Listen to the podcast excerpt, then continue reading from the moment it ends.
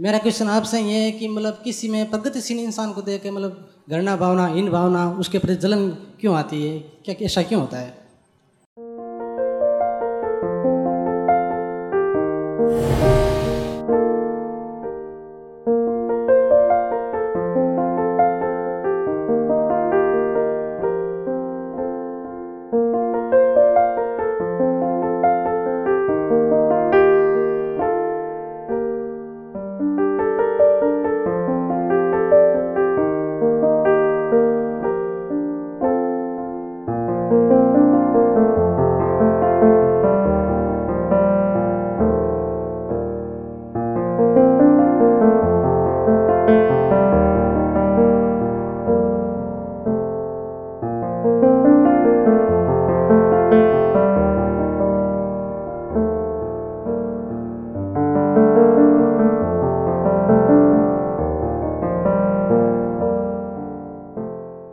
कि अज्ञानता है ना?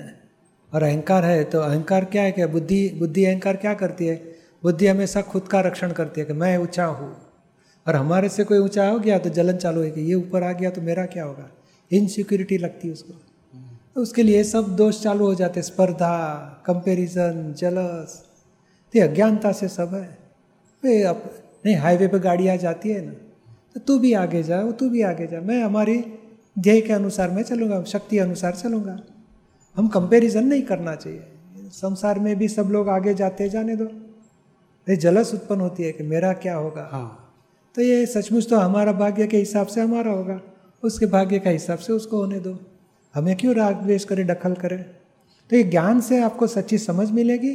धीरे धीरे ये सब प्रकार के दोषों से मुक्ति मिलेगी। ये मतलब लक्ष्य तक पहुँचने के लिए बाधा डालती है ये जो हाँ, जलन भावना। बहुत अंतर है। दोषों के वजह से संसार में भटके हैं।